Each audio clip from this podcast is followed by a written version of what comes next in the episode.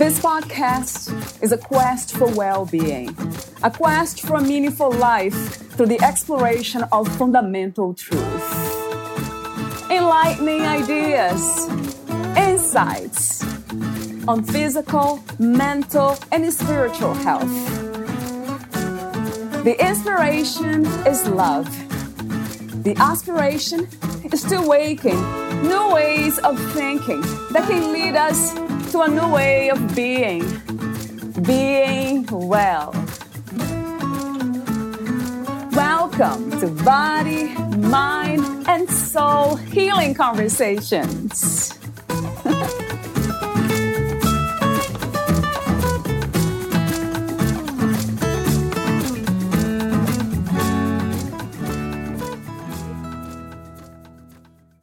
Developing your capacity to feel discomfort, to overcome your resistance and stay with negative feelings is one of the most important steps on a spiritual path.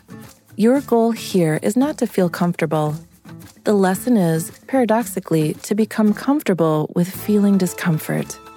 Meeting your emotions with openness, love, and compassion can often allow them to resolve on their own. Hold them lovingly without a secret desire for them to leave and they leave on their own. Tell them to leave, and they hide, only to return later like an unwanted house guest or pesky sibling. Patrick. Valeria interviews Patrick Paul Garlinger, the author of Endless Awakening Time, Paradox, and the Path to Enlightenment. Patrick Paul Garlinger is an award winning author who experienced a profound spiritual awakening over a decade ago when he began to meet numerous spiritual leaders and experience higher states of consciousness. He writes to help humanity transcend the way we think about the nature of reality and the meaning of life. His first work, When Thought Turns to Light, is a primer on spiritual transformation that won the 2016 Living Now Spirit Award. That same year, his Kundalini awakened, accelerating his spiritual evolution, and he downloaded a complete trilogy of channeled works the first volume, Seeds of Light Channeled Transmissions on the Christ Consciousness, was awarded the 2018 Living Now Silver Medal for Metaphysics. The second volume, Bending Time The Power to Live in the Now, on how consciousness is structured around time, was released in 2018. The third volume of the trilogy, A World Without Identity The Sacred Task of Uniting Humanity, on the relationship between spirituality and social change, received the 2020 Living Now Silver Medal for World Peace. His newest book is Endless Awakening Time Paradox and the Path to Enlightenment. Rhinebeck Red Elixir 2022. Meet Patrick at patrickpaulgarlinger.com. Here's the interview with Patrick Paul Garlinger.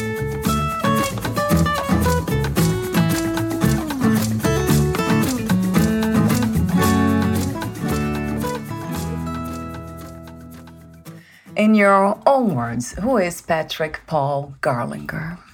To answer that question, I'd like to start with a story that happened to me at some point in my life where I was walking out in the street, taking in the sights, and I had a moment where I asked, like, where is Patrick? And it was nowhere and everywhere. And I just had a moment, one of those moments, and I just started laughing.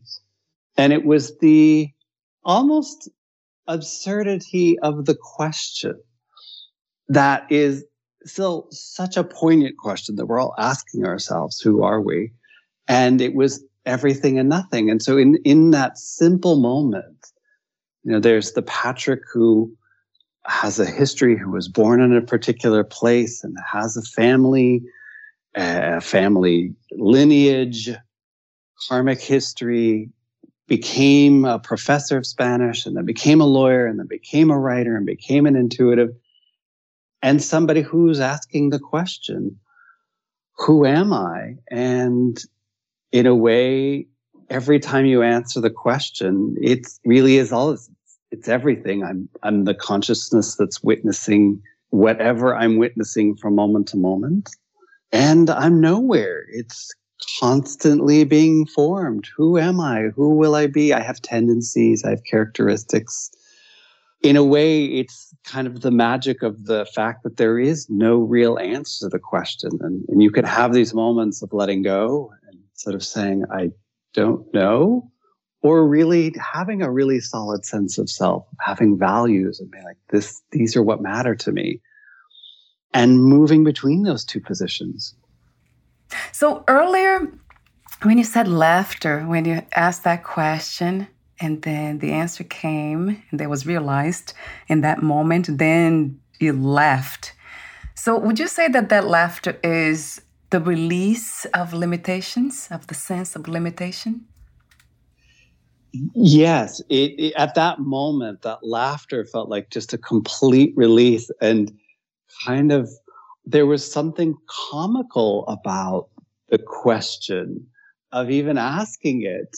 And and that laughter was a kind of joyous clarity when you're truly inhabiting paradox there is no paradox mm, that's the right. wonderful thing it is yes. clear yes right? so it is moving between these things of like i can be healing and whole all at once and i stop when you inhabit that it, it, when you, and you, when you really embrace paradox is that you're in a space where the, the suppositions that you had no longer hold, which is, I have to be one or the other of these. The, the, the logical mind says, well, you can't be healing or whole. You can't be only in the present and all time exists simultaneously. Those seem logically incoherent. And that yet there is another place from which it's the paradox. You're not even trying to resolve it the way we normally do, which is to find an answer that says one side was wrong, right? That one side drops out.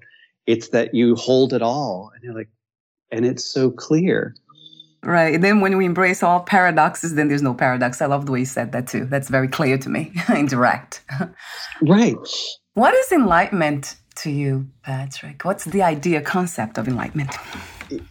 the longer I'm on the path, it's similar to the question, Who am I?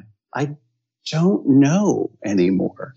I used to have a belief, you know, an idea, certainly at the beginning of my journey, you know, that enlightenment was a state of absolute and complete and total love and acceptance of everything at every single moment. And with an understanding of how all of reality was working. And that was filtered to me through you know, stories about the Buddha or about Christ. They were narratives, right? A story of a beginning and an after. The Buddha story is a story of conversion. Jesus Christ, there's a story of resurrection. There's a before and after. And afterwards, it's as if there was a state that was achieved that from which you never fluctuated. It was stable. Yeah. I have not met, and I am not ever going to say that I am enlightened in if that is the definition of enlightenment. I have emotions. I have moments of separation. We're living in separation right now. We're able to have a conversation where we had to organize our lives to come into synchronicity at a particular place and time and all of those things. I, I don't know of anybody who doesn't still have aspects of their history, their personality, their past lives, karma, that they're still working through, or a moment where you go back to an old pattern. So by that definition, I'm not enlightened. If enlightenment is understanding that that is always the case and having the tools to be with that and sort of say, oh, I've fallen out of separation. I've fallen back into separation. Oh, this is from my childhood. This is from a past life. Oh, this is a, a limiting belief. This is a thought process that has taken me out of a state of love. Maybe if that's our definition. But why it's a wonderful question that you asked because it was a word I actually really struggled with in putting it in the title. And in a way, I, I wanted to still honor it as something that is out there that we've moved away from you know, other words are more popular now ascension, wholeness. You know, we're moving away, but there's a way that that word still casts kind of a, a, a long shadow. There's, it's still present.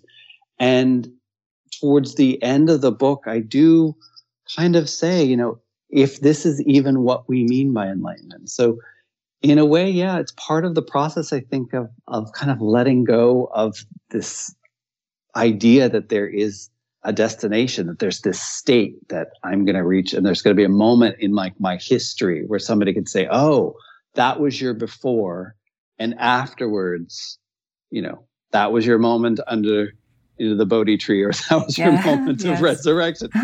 I don't know that that's ever going to happen. Those are stories that mm-hmm. we hold on to. From your perspective, what is the goal of the work we do? because I do the same thing in a sense of um, passing on these messages and profound, deep messages of love, unconditional love and uh, spirituality, healing. So, what's the goal of all that? Mm. If it's not enlightenment or meeting God. yeah. You know, it's such a wonderful thing because uh, I love your question. You know, this is part of our, to me, the paradox of our, of our language that we, we, we still understand that there is a purpose, a function, and, and kind of when you frame it as a goal, there's we're back in time, right? Like we're here now, and there's some moment when something yeah. gets realized, yes. or or it has a, uh-huh. a, a, function, an outcome that can be measured. And then at the same time, I say, but it there is something about this work, right? That we feel a compulsion, and I'm speaking in a we right now because of what you just said. But there's some way in which there's something that wants to move through you and express itself. It's from moment to moment. Am I expressing this, what life wants to express through me? And I could describe that as a higher self or a soul. This energy, when you know you feel most alive, you feel most true to yourself, which is again back to that well, then who am I?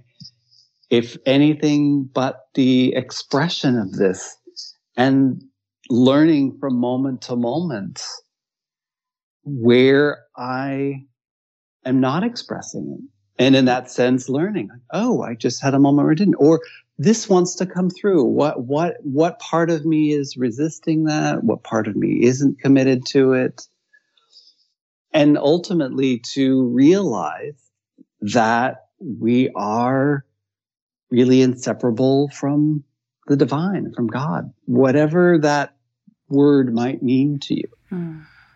And then the question that I used to ask was okay, if um, we cannot separate ourselves from the divine, why do we feel separated? why does it have to be? Why that feeling needs to exist, come into existence as well? Uh, and if it doesn't exist, why it's part of the dream.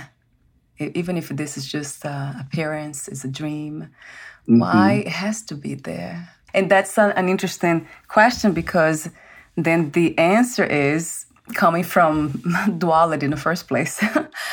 so if I ask the questions because I'm coming from that perspective. So at some point we just find ourselves with the answer, and not the question. Mm-hmm. So I have mm-hmm. the answer, but not the question, right? Anymore. It's just I lost the question.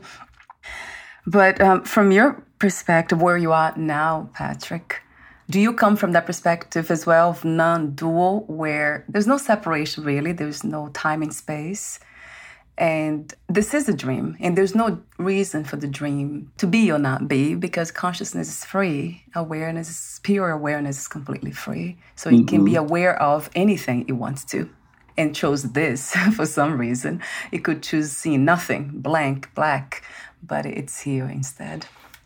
I'd love to hear your comments on that. Yeah, so I do adhere to the belief, uh, based on my experiences and what I've received, um, that you know I'm inseparable, and I've had moments of that experience of non-separation where I fell out of time and fell out of space, and I was everything that I was experiencing, that there really was not a separate self. And then I've come back to that separate self, which we experience. And as you say, why do we have separation? You know, why do we have the dream? Right. So that right. we can come to know these two states. You need one state to understand the other state. If that was all you ever experienced, you would never know it as wholeness, right? It wouldn't make even sense to Mhm. speak of it as wholeness Mhm, because right. you never had separation. So you, it, this comes back to, yes, we need the answer from duality to know wholeness.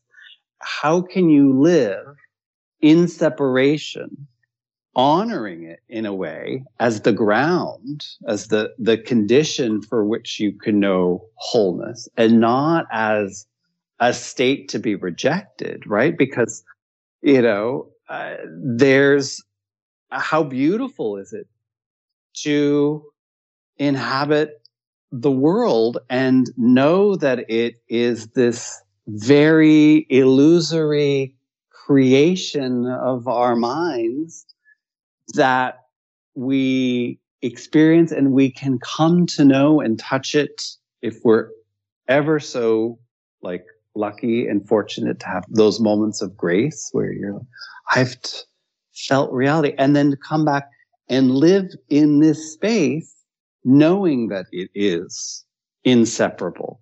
So including all the parts and the people that don't realize that there is something else. And so that is, if we go back to your question of kind of the goal is can you live in separation with equal love and wonder when you're not in the moments of complete unity? Going back to the idea of the dream, I guess the way I see it is like almost having this lucid dream. I'm awakened in the dream, so I know it is a dream. So nothing scares me.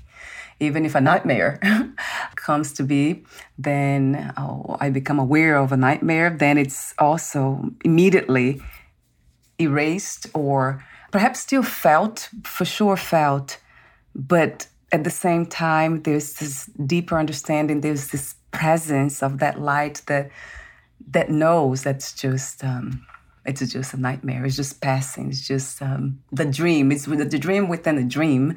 So it's there's nothing to be scared of. That might be the most challenging part of of all this to really own, because we tend to, like in my case, not to push away, but feel everything. So I feel it anyway, and it seems like I'm a nightmare for a moment, and then oh my God, it's lasting too long, three days away, and I still have this, the, the holding on to the feelings and uh, the replay. so that is kind of uh, it has become fun now, which is interesting to see. It's almost like. Uh, yeah, I became playful with the whole thing, which is sometimes I got to be careful around people, who, uh, my family members who yeah, don't understand these things because I ended up laughing or taking it too light when something happens that's serious to them. Yes. Yeah. There, there's so much that you said there that I want to touch on uh, because it was such a beautiful set of insights. And let's start with it. Yes, it's this, this, we'll call it a dream where it's like lucid. Uh, we're experiencing this and others, others we have to remember will continue to experience this when we've moved on from our bodies. And, and in that, you know, there's, there are risks of constantly chasing the states of, of unity and bliss uh, as in, in a sort of addictive thing, or the other way of sort of oh forgetting and when we have a nightmare or when we come back and we have really strong emotions and we've fallen into separation and we're suddenly experiencing anxiety or anger or whatever it is, and to not suppress those to hold on to a, a state, an identity, a sense of like, oh, I've reached this state, so I shouldn't be feeling this. You know, a message I got one point very early on is, you know, strong emotions, those negative emotions are not necessarily a sign of, they're not a sign of spiritual failure. They're not a sign that you've, it's how you relate to the experience of them in the moment that is, you know, the test. So you may be experiencing stuff because you've picked it up for somebody else. You may have something else that still needs resolution and healing that you, you know, an older mental pattern. You may be doing something with a past life. The experience of it in the moment isn't necessarily a sign of you're not being spiritual enough.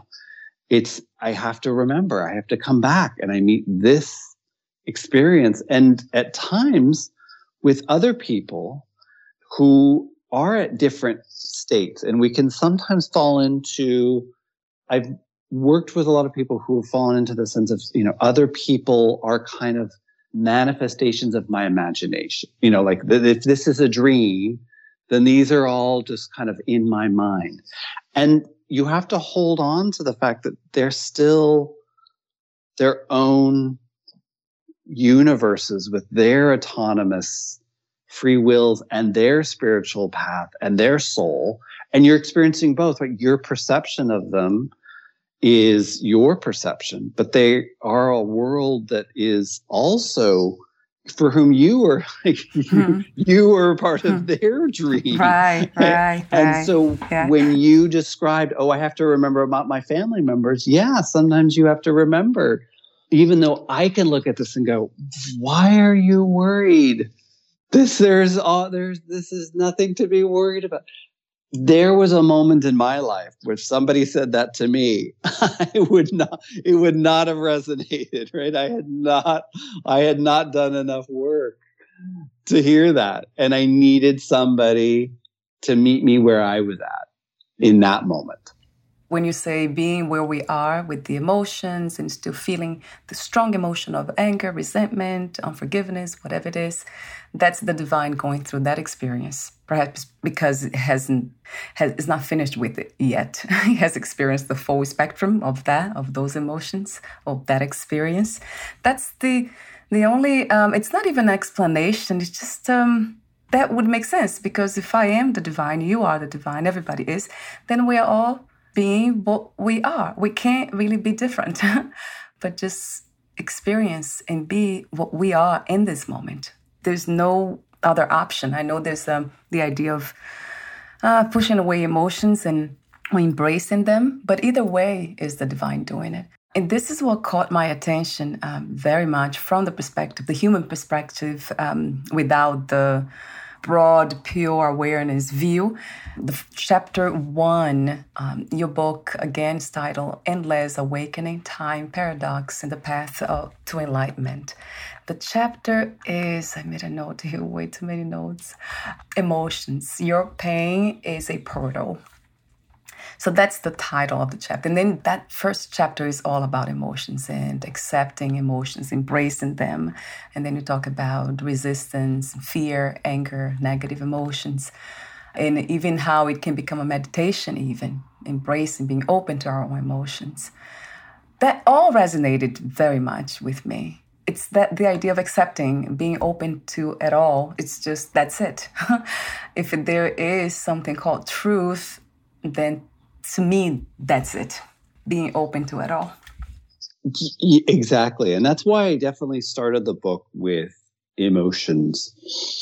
And what I wanted to say in response to both your, your comment about emotions and your comment about the divine experiencing us is um, a couple things. It was all really quite beautiful and very lucid. I definitely share your view that the divine is sort of experiencing what we're experiencing. This is it's witnessing it all, and when we're truly surrendered and like letting the divine, our souls, life move through us, it's carrying us to the experiences that it wants to have, and in a way, you know, some of those experiences are just meeting all the experiences in the past where we fell out into separation and we acted in ways that were inconsistent and didn't understand that we were the divine in form. I've had a, a, couple experiences that really reiterated that. One was a very deep healing experience that I had in Kauai, the island of Hawaii, where I was working with a, a particular healer and we were doing some work and I really experienced what feels like or what often sounds like when people describe sort of like the moment of death where you see like your life flashing before your eyes very quickly. I saw everything in a very short amount of time. And the overwhelming feeling was its utter perfection. Utter perfect. Everything was just exactly what it was supposed to be. And that's not easy because we do tend to look back at our lives, right? And there's these moments of like, oh, I made this mistake. Oh, I did this. I did this other thing. Oh, look at this. And that was a moment of, uh, no, our lives really are perfect. And at the same time, we are carrying around all of these emotions where we, we do fall into or fall out of love right? We fall out of love with the moment to moment experience of our lives. And as somebody who has his own history, but also very much had a very, very strong mind and ego that was very rational. Emotions were the place that I struggled the most. And that's why I started with that, because it really is, if you're thinking about, is the divine expressing itself through me right now? What am I feeling? How do I feel right now? Is there a little resistance? Is there a little anger? Is, is, is because you know from those moments when it's been perfect love, bliss, there's a state where like a complete acceptance, not changing anything, not doing anything, nothing. There's perfection here. And so we have to work. There is work involved in kind of meeting our emotions and meeting those parts of ourselves that but if to go back to a sort of before and after before we woke up and learned what we learned whether it was introduction to a certain philosophy a near death experience something else that we realized oh you know there's so many parts of so many years of my life so many versions of patrick that yeah. that didn't understand that yeah. and didn't live that that still need to be resolved. Something you said at the end of the book, you said, This work is ultimately not about me, but about you. It is only when I gave up the search for myself that I ended up finding myself after all.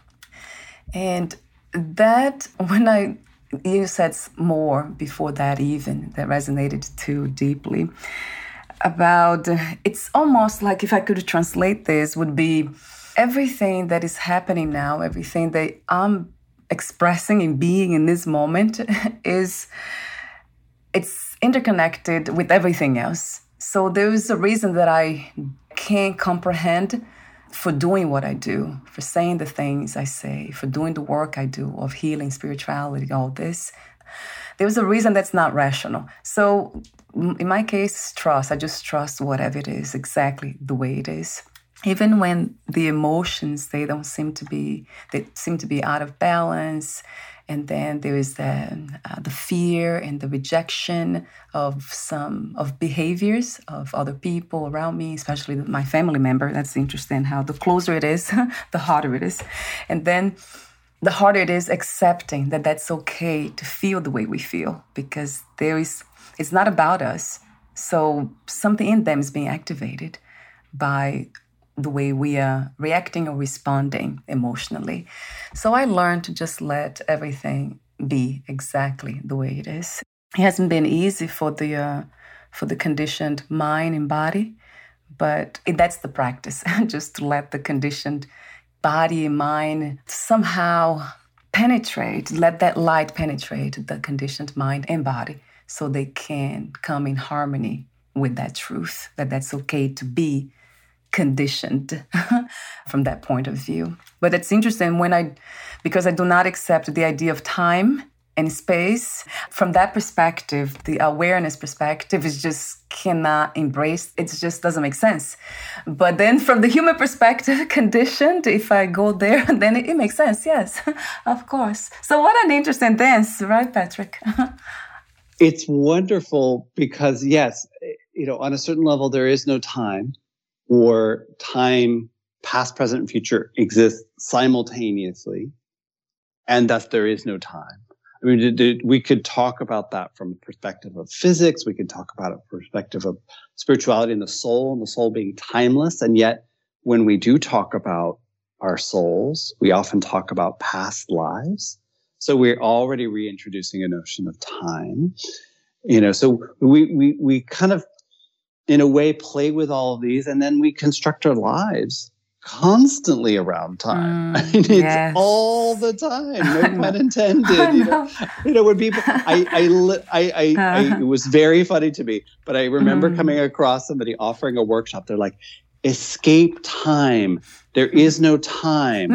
The workshop is on this date at this time. this time, meet me at two. Yeah, yeah. Two. With no, yes. like, I wanted them to at least acknowledge the yes. the paradox there, which is, you know, a lot of people talk about mm, falling out of time. There is no time. And then meditation is set for 5 a.m. You know, like yes. so we have to live in in both in both of those, which is so then when it comes to our emotions, right? Yes. Um, you mentioned two things. One, which is sort of me finding myself by letting go of myself, which is, you know, sort of me finding myself kind of not this kind of core, oh, this is Patrick. He's these characteristics, this identity, and fixed. Like I've unraveled the onion or the layers, and here at the center, I can find this core that is fixed, and I never have to keep searching. Or Patrick is the experience of moment to moment of interacting with all sorts of other people who are also lucidly dreaming or spirit having a material experience it could not have except in material in the material world. And so if i'm that experience that i'm the experience of all of these sort of interactions from moment to moment. And in that sense then all of each of us is kind of constantly co-creating each other and creating emotions. We have an experience. And as you said, there's this conditioned mind that we work with to sort of say, oh, this person is, we're having a, a conflict, right? Because so much of human experience has to do with us coming together in time like we're all, we're kind of our own separate dimensions of time until we intersect. We kind of agree when we're apart from each other, we're living in our own little timeline. So our timelines intersect and then we're navigating our thoughts and beliefs and a lot of its emotions, right? So much of human history is about emotion and how we're responding. And so you have, as you said, the reaction of what's going on with them is them. And I've also learned to be able to hold the light on myself and say, well, what have I been saying and doing? And if what have I been saying and doing isn't necessarily about blaming myself, but also about saying I'm I'm co-creating here. They say something to me, I say something. Am I responding in a way that is running an old pattern, even if it feels like, you know, as somebody who has an understanding, so I can, as you kind of mentioned, I can be very calm about certain things. Maybe that's not what that person needs. Maybe for somebody else, that's something they need something else. But maybe there's a pattern that I haven't learned to be as skillful at. So I have definitely learned in relationships where my strength is kind of to be present and some might say stoic or some might say calm. I've learned to be more expressive and more loving because maybe that's what that was needed in that moment for that person and to recognize that the way I'm being, it's not so much a cause, it's recognizing that there are all these possible permutations for, for connecting with somebody. And we all can kind of fall into patterns that just close us off from being a different way. So to be very specific, I've learned with my husband to respond in ways that are not about, you know, he's having his experience. I'm going to let him have exper- his experience. And I can, you know, and, and be a sort of uh, a neutral person. I've learned, oh, sometimes this situation calls for a different kind of loving response and recognizing that it's not an inferior response. It's not a less spiritual response. These are the tricky parts of our human interactions, right? Of figuring out we can definitely sometimes, you know, respond in a way that feels spiritually valid, but maybe isn't what is actually needed in that moment. I love that. So it's spiritually valid in the sense of the again constructed those ideas of what spirituality is and how to behave spiritually. that's that's just it. Is that then then you come back and you're like, okay, all of this construct, how beautiful is that? We've constructed that. How amazing that we can construct it. yes. And at the end, it's sort of like yes. it's all uh, this something that you said early on and maybe it was off maybe it was it was in our offline chat just of just there's a, a kind of joyousness of life. There's there's a, like a reverence for all of it. It's sort of being magical from moment to moment.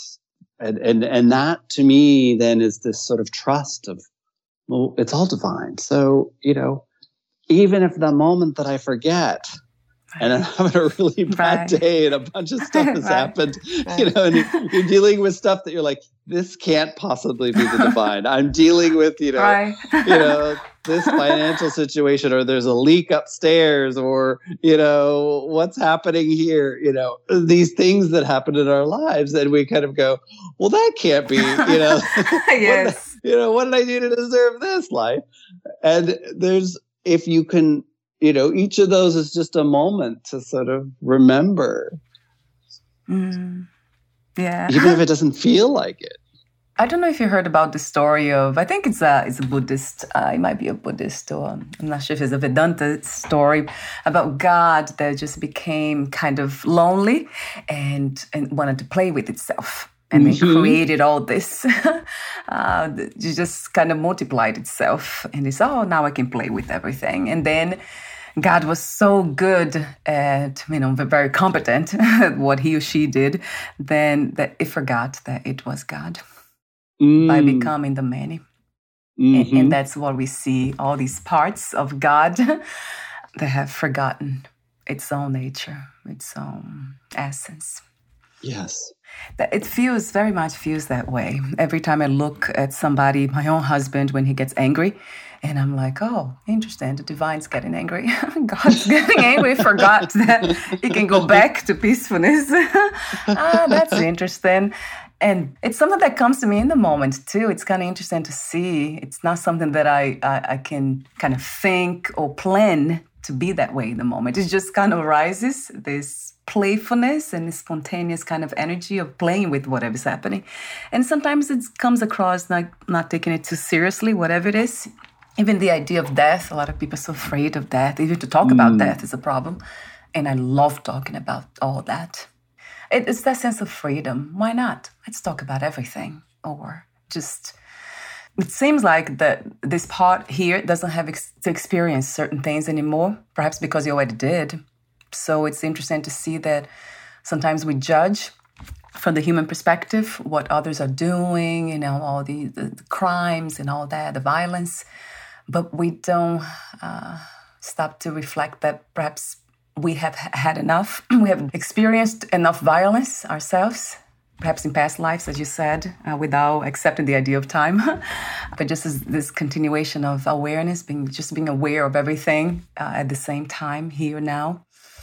That we forget too. Perhaps we are not experiencing that violence. Become we're not criminal in this time because we are, or they, now because we have done it already.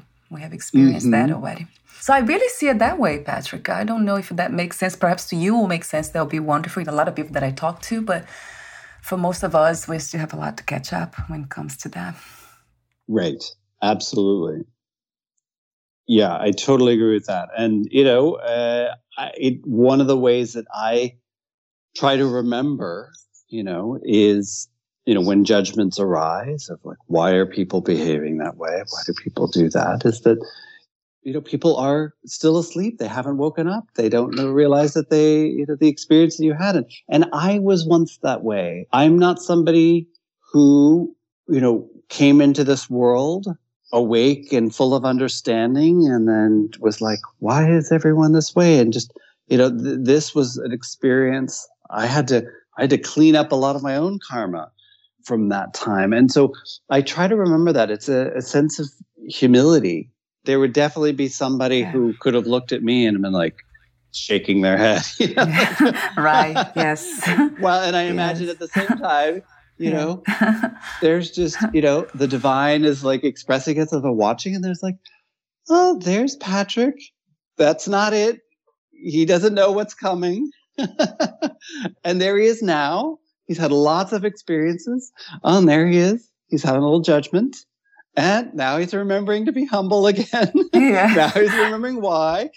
And that like you know these experiences you know, take violence in the world, which, you know, comes from a deep sense of, you know, deprivation, a deep sense of powerlessness, deep, deep sense of, of self loathing, all of these things that lead you to act out where you don't feel you can't trust life, you don't have enough, you're suffering from serious deprivation, you've experienced all sorts of trauma. Those experiences are as painful as they are and as awful as they can be for the people whose lives are, are impacted, I, hol- I have to hold on to the perspective that it is all ultimately the divine. So they're going through this to either deal with something karmically or these are the conditions that will give rise to somebody's awakening. I can't judge it, even if I can say there is a different way to be in the world and that there are things that other people could have done that they didn't happen just the same way i looked at my life and i saw it was perfection in that moment when i look at my life from a conscious like conditioned mind perspective i can look back at my life and like well why did i make that decision? And why did i do this? And you know if i'd done this differently.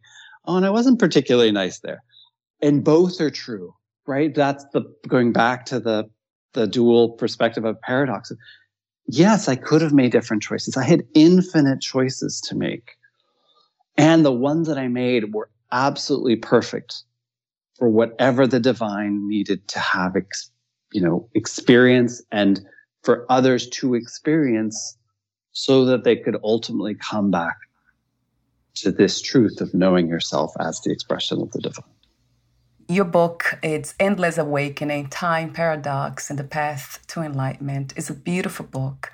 And reading the book, I made so many notes because I read almost like each line has uh, this very wise message. So, so many beautiful and wise messages that it's almost you can spend your lifetime kind of um, unpacking every phrase and kind of um, hmm, it's almost tasting it and contemplating those truths so thank you for for doing that for giving yourself to life to write to uh, bring this to life to this reality it's truly beautiful i want to thank you for that and also ask you this question what was the main intention to write this book well, thank you so much for your incredibly generous words. I really do appreciate it, and it's I have thoroughly enjoyed our conversation. I think you're just such a wonderful conversationalist. I feel like that. Speaking of time, I it's like been in yes, the blink of an right. eye. Just, um, but to answer your question, what was my intention? It, there were a few impulses behind it. You know, the first is that I had previously published a series of works that I deeply cherish, but recognize are very dense. Um, they were channeled works. They were not works I had intended to write. And they uh, were very powerful for me as an experience, but can be um, a particular kind of experience for the reader. And so I, I really wanted to find a different voice, a voice that just felt much more me. Ironically, you know, we're talking about that there's really no me. It wasn't the lawyer Patrick, somebody that, you know, had a particular kind of style. And it was geared to the spiritual seeker, the person on the path who has been on the path for a while and still kind of has these questions like, when am I going to get there? Why am I still dealing with this relationship with my mother, my father, this pattern? Those people who I, I encounter and I work with a lot, and, and it, part of it is there's we do tend to fall back. There's this part of us like, when am I going to stop being this? And part of the answer to that question is is ironically accepting that that mm. may never be. Mm. You know, like that mm. may never be. And and and when it when you truly accept it, then that kind of lays the groundwork for not being that. You know, that so it was what I saw was a series of of ways that people would talk about spiritual wisdom that still put us on the the timeline of before and after the trajectory I wanted this wisdom to come through that really helped you to see that, you know, everything that you're experiencing is really perfect just as it is. It's ironic. Once you accept the unacceptable, then everything changes and it's beautiful. And you have this is one your latest book. You have written other books too. I love the titles. When thought turns to light, seeds of light, bending time, a world without identity. I love that one too. that really caught my attention. So you have written many books, and you also I wanted to mention that you are an intuitive guide and spiritual coach you offer psychic readings on your website, and you also have a course. Your intuition is your superpower, four week course on inner guidance. So these are the offerings on your website, beautifully designed too. I love how simple it is. Thank you. it's, it's beautiful. Just to stay there, it feels good. it puts you in this uh, meditative state so much that you have written here that caught my attention. To accept your emotions, you first need to repair your understanding of them. And then you say, the problem is not that we experience painful emotions, it is that we don't know how to be with painful emotions. So true. And then, but there's so much wisdom about emotions, resisting them, what happens when we do that. And then you, you talk about wholeness. That really stopped me too. We are already whole, and then you have a whole section on that. And I love how when you talk about your great grandmother and the unconditional love that you felt from her, the way you speak just kind of uh, caught my attention in a feeling way. It's almost like I was feeling mm. it, although I never had that kind of love, I believe, from a human being. My husband, perhaps now, but not anybody else before. That stopped me for a moment. And then you say, when we hold our former wounded selves in the same way as these people have held us, uh, such as your great grandmother, we practice unconditional love for ourselves. And that is so true. So, Patrick, before we say goodbye for today, I would love to say, um, well, I would love to give you this space to add anything that you left unsaid. I can give you two answers. One, I feel complete. I loved our conversation. But I also share with you that there, uh, I was thinking about a line towards the end of the book that I omitted because I just didn't feel like it quite followed. And I didn't want it to be a stumbling block for the reader. But there was a line at the end of the book where I was saying, you know, talking about finding myself by giving up the search for myself. And it went something like this. In the end, I don't exist and neither do you. And yet here we both are. Isn't that paradox beautiful? You know, holding on to the idea that I don't exist as I think I do, and neither do you. Like I'm living this lucid dream, and you're living a lucid dream. And yet here we both are yes. in each other's in each other's dreams. yes, right. Meeting in the dream. yeah, right. Oh. So holding on to the idea of we're both just being dreamed by the other. So how can you live from that place of I'm in your dream and you're in mine? I love that. Uh, and I remember hearing this about 15 years ago when a spiritual teacher said that to me. You don't exist, don't you know? and I, I was not ready to hear that. So that was a nightmare, instant nightmare.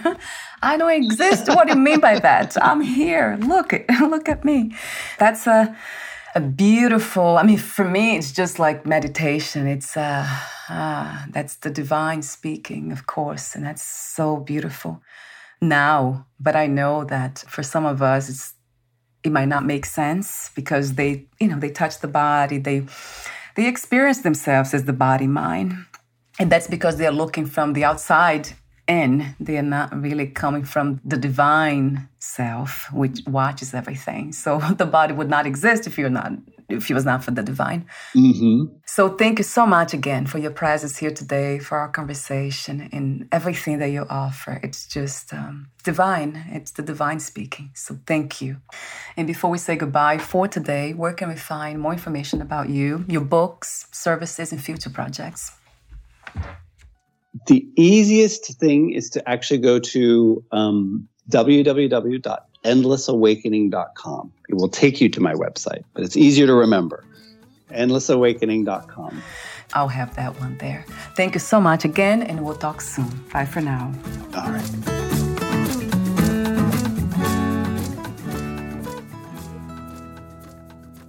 Thank you for listening. To learn more about Patrick Paul Garlinger and his work, please visit patrickpaulgarlinger.com.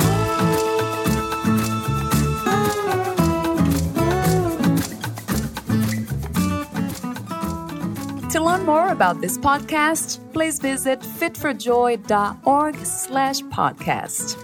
Thank you again for listening, and bye for now.